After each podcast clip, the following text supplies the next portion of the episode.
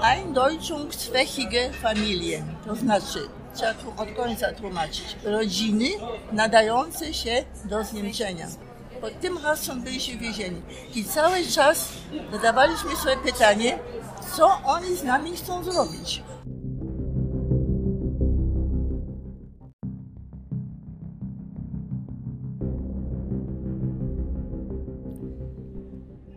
Czterdziesty rok, listopad. Piąta rano wysiedlają nas. Wozem miejsce e, zbiórki do Kościana, bo ja pochodzę z zachodniej Wielkopolski, powiatu wolsztyńskiego. Z Kościana do Łodzi, do obozu. E, to była fabryka jakaś, wielka hala fabryczna opustoszona. To była nie tylko moja, ale to była akcja na kilka wsi wielkopolskich, gdzie równocześnie wysiedlono pociągiem osobowym do Łodzi. Pamiętam, że to była chlupa, taka chlapa była.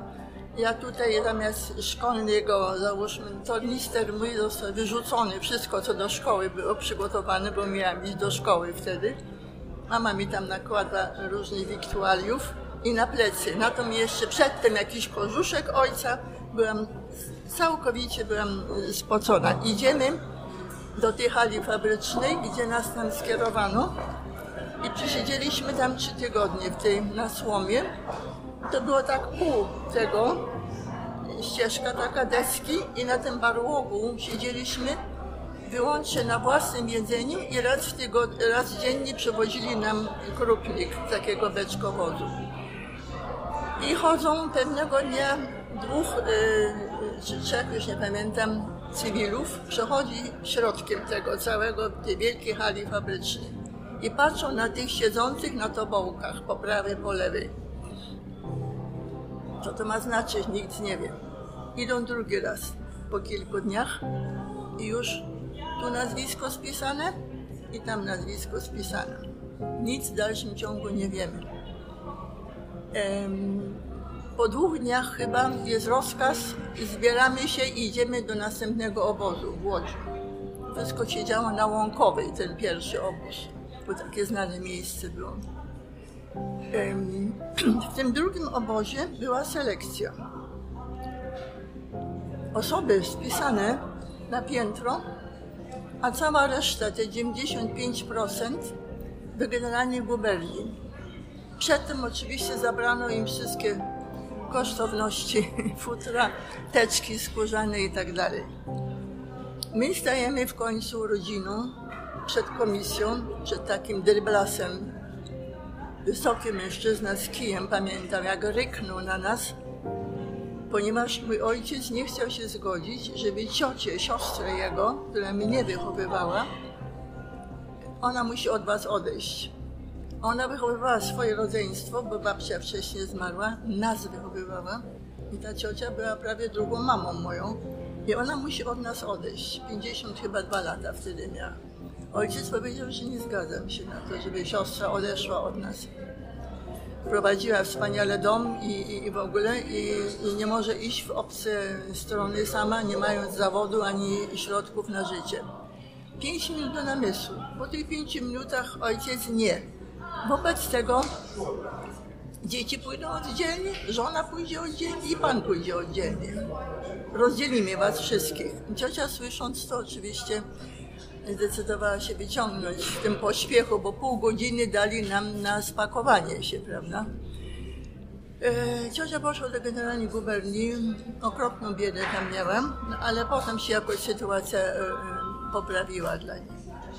Nas natomiast do trzeciego obozu, to był klasztor Bernardynów w Łodzi, gdzie dali nam po raz pierwszy przyzwoite jedzenie, bo to były już te, tych, tych pięć wybranych rodzin, prawda? I w tym trzecim obozie to był klasztor, gdzie były cele puste. Pierwsze moje wrażenie to było niesamowite, bo wchodzimy na ten wiridaż e, klasztorny na środku pali się okropne, wielkie ognisko książek klasztornych. Dali nam e, cele klasztorne. Każde jedzenie było już normalne, załóżmy do normalnego zbliżone, piętrowe łóżka w tych celach poklasztornych. Pamiętam smak mleka, ale jak potem doszłam do wniosku, to mleko to było ileś tam razy podgrzewane już, dlatego taki zmieniony smak miało. I każdego wieczoru y, jeden z członków rodziny musiał iść y, do, y, wysłuchać, co SS miała nam do powiedzenia. Tam na terenie tego klasztoru.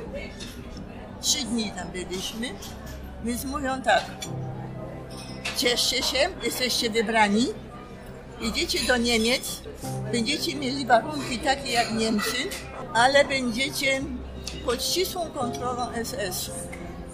Turingia, Kassel, blisko Kassel.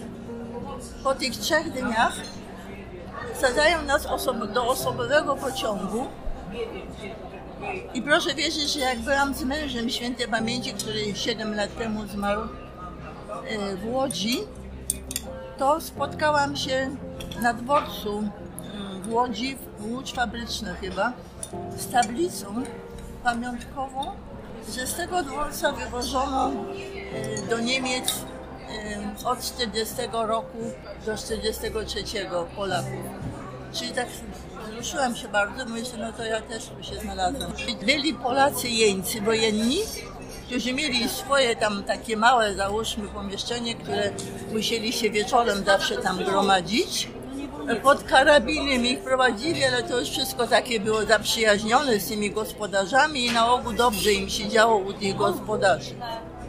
E, dalej byli e, ci, którzy nosili odznakę P, pojedynczy, wybrani z łapanek lub też od rodziny oderwani, nadający się do roboty. Oni mieli ograniczoną swobodę na roboty przymusowe y, wywiezieni do Niemiec. Tak, jak my na przykład mieliśmy możliwość korzystania y, z kościoła, bo trafiliśmy na enklawę katolicką, do kościoła mogliśmy chodzić. Ja tam w 1942 roku przyjmowałam komunię świętą a ci Polacy z oznaką P, im wolno tylko raz w miesiącu do kościoła pójść. Była również w gromadzie tych y, y, z oznaką P samotna kobieta z dziewczynką w moim wieku.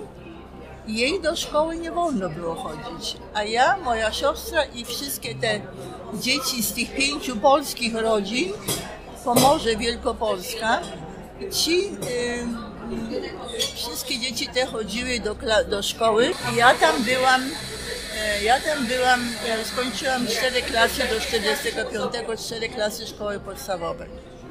I tak jeszcze powtarzam, myśmy byli wywiezieni pod hasłem Ein Deutschung zwechige Familie, to znaczy, trzeba tu od końca tłumaczyć, rodziny nadające się do zniemczenia pod tym hasłem byliśmy więzieni. I cały czas zadawaliśmy sobie pytanie, co oni z nami chcą zrobić. Pierwsze dwa lata to warunki były takie ścianki, mrozy były tak straszne wtedy, że dosłownie mama w ciąży zaszła w 41 się urodziła moja druga siostra. Mama mówi, wytrzy tam posadzkę w kuchni. Jak wytoram tą posadzkę, to za chwilę była ślizgawka. No, okna ciągle kocami zasłonięte, przez dwie takie zimy tam przetrwaliśmy, potem nam się już trochę poprawiło, bo nam lepsze mieszkanie dali. Zimy. Okropne to było. Ja myślę, mamo, nie, nie jestem pewna, że oni planowali was z powrotem potem przeplancować.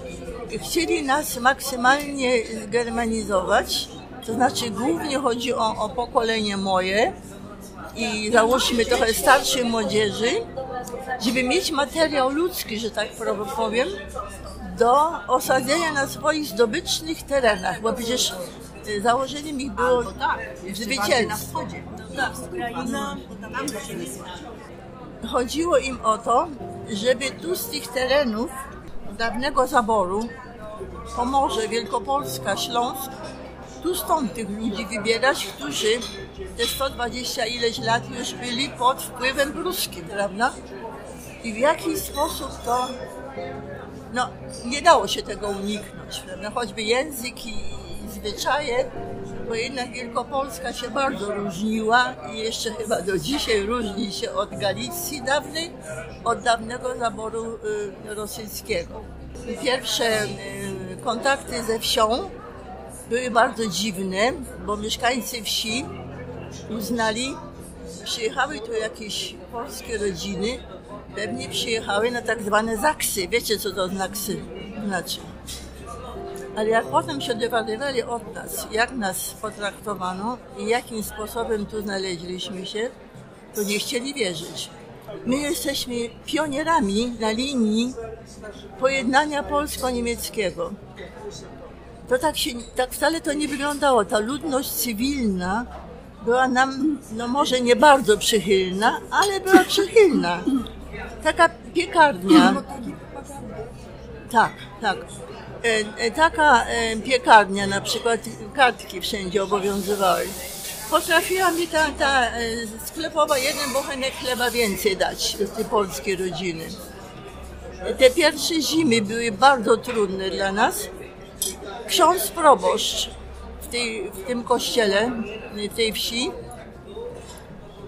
tylko miał gosposię, która była siostrą, rodzoną siostrą jego, ogródek, parę kurek i jakąś pensję tam dostawał od państwa.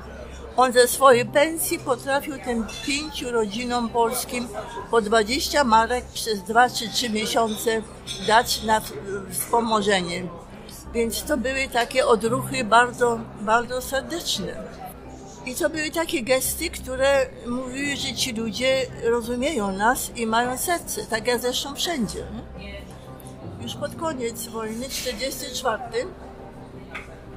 e, a może też piąty był tam gdzieś kwiecień, nie, bo w kwietniu 45 to Amerykanie nas oswobodzili już. Ale to pewnie był 44. I stróż, taki był zwyczaj, że stróż chodził po wsi i komunikaty ogłaszał, co tutaj trzeba zrobić, że trzeba tamto i tamto. No i również to, że dzisiaj tu między godziną tą a tą będą przechodziły tutaj, em, em, no jak to określić, no, będą prowadzeni jeńcy wojenni, żeby e, e, Rosjanie czy tam alianci nie wolno niczego podawać. No, wszyscy przyjęli do wiadomości. Sąsiedztwie naszego domu. Tam mieszkały cztery rodziny. Dwie niemieckie na dole i dwie polskie na górze. Taki duży, majątkowy budynek to był. Szachulcowy do tego. Jak padł granat na ulicy, jak już Amerykanie ostrzeliwali, to przez, to przez tą deskę, wielką belkę przeleciał odłamek, odbył się tu od ściany i przeleciał tam. to taki tylko. I w tym właśnie momencie, jak to ostrzał naszej wsi był, to w sąsiedztwie naszego domu mieszkał policjant, który nigdy nic nie widział. Nigdy nie mieliśmy z nim żadnych kłopotów, żadnych jakichś tam uwag czy coś. Taki sobie starszy, e, bardzo taki ugodowy pan, ale u niego mieszka córka, córka e, z dwójką małych dzieci, bo mąż na froncie. I ten, jak wracam do tego pochodu tego, tych jeńców, poszli Amerykanie, Anglicy, oddzielnie prowadzili Murzynów, no i Rosjanów. Murzyni byli oddzielnie traktowani. A Rosjan, no to wyjątkowo y, ciężko traktowali, znaczy tak ostro, surowo. I idzie, idą Rosjanie. I ta kobieta młoda, córka tego policjanta. Widzę to na własne oczy, bo jak to dzieci, patrzyłyśmy z okna, co się dzieje. Podchodzi do jednego z tych żołnierzy, którzy mają na takim drążku jakieś wiaderko po marmoladzie i tam coś pieką, jakieś buraki i idą, idą w tych w okropnym stanie i podaje jednemu z nich kawał chleba. A ten strażnik na nią krzyczy. Co tu robisz? Przecież wiadomo, że nie wolno. A ona mówi tak. Kto wie, czy na wschodnim froncie, gdzie mój mąż walczy, jakaś Rosjanka nie podaje mojemu mężowi kawał chleba.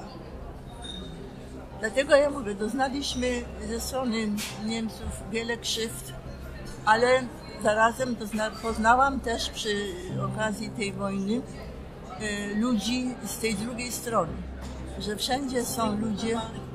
Tak. Te przyjaźnie przetrwały lata całe przecież. Do dzisiaj mam kontakt y, z tym mężem tej mojej zmarłej przyjaciółki. Ze szkoły. Z tej samej wsi pochodzili. Wprawdzie on należał do Hitlerjugend. Pamiętam taki jeszcze jeden incydent.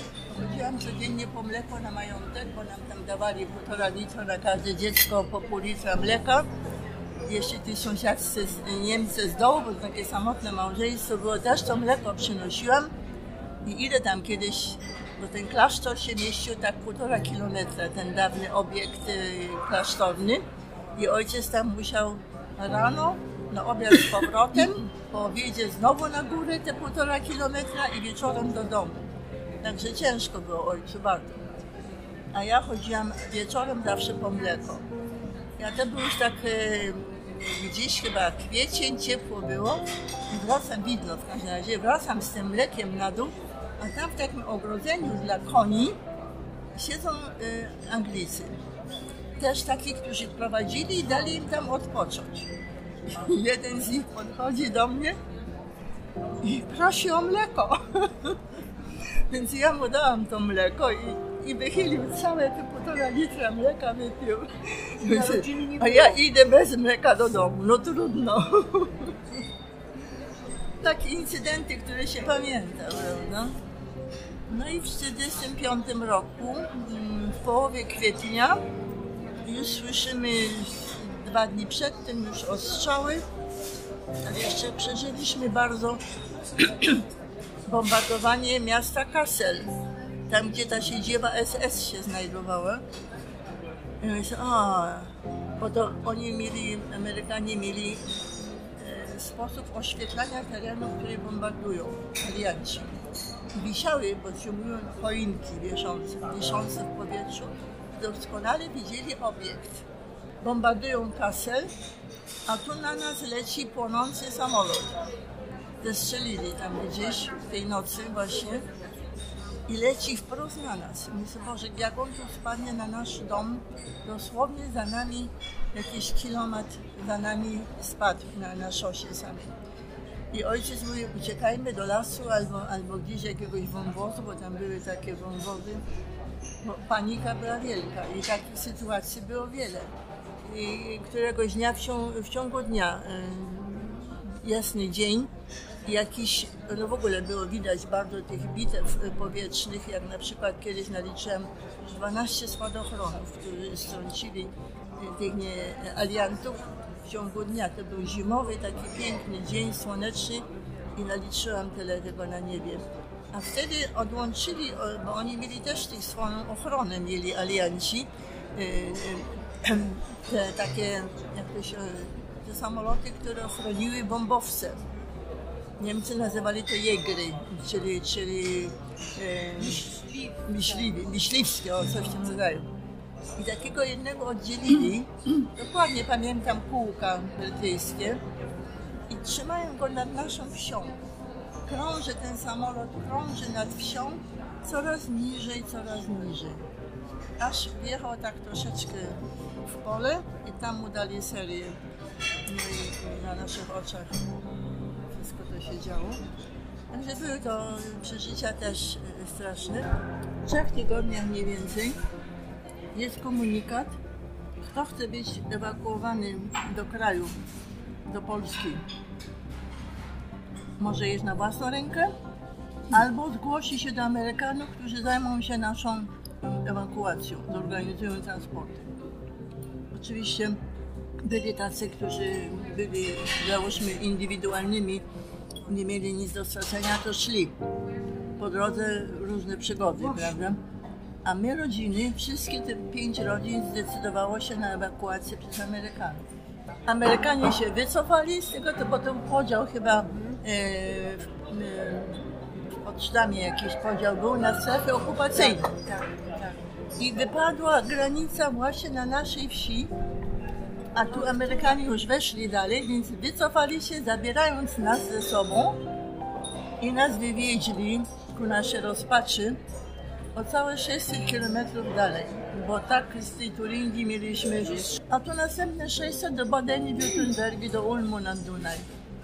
I w koszarach niemieckich tam przetrwaliśmy ponad rok, bo dopiero w 1946 roku wróciliśmy w lipcu dopiero do domu. Bo było nieprawdopodobnie, tam były w mo moim obozie Zedan kazerny, zwycięstwo pod Sedanem i tak dalej. Y, Było około 3000, a takich obozów chyba trzy były, gdzie głównie Polacy, Ukraińcy, nawet Włosi tam mieli swój obóz też. Myśmy przeszli oficjalnie przez PUR, Polski Urząd Repatriacyjny, Czechowice Dziedzice na Śląsku. Przez Czechy tamtędy jechaliśmy pociągiem trzy dni. Konwojowali nas Amerykanie i oficjalnie nas oddali w ręce Polskiego Urzędu Repatriacyjnego. I tam stąd mam e, protokół, który został e, spisany w związku z naszym przyjazdem, że dnia tego i tego wróciła rodzina e, pięcioosobowa, gdzie pracował ojciec i, i, i dokąd zmierzamy do miasta, do miejscowości, skąd nas wywieziono w 40 roku, prawda? Wprawdzie u nas ludzie tak troszeczkę powątpiewali, czy w ogóle wrócimy, bo już więcej jak rok po wojnie, a my nie mogli się wydostać, bo tam zimą transporty bydlęcych wagonów nie odprawiali ze względu na zimę, a wiosnę to było tylu tych chętnych. Mój ojciec nie umiał się rozpychać łokciami i tak dopiero w lipcu w 1946 wróciliśmy.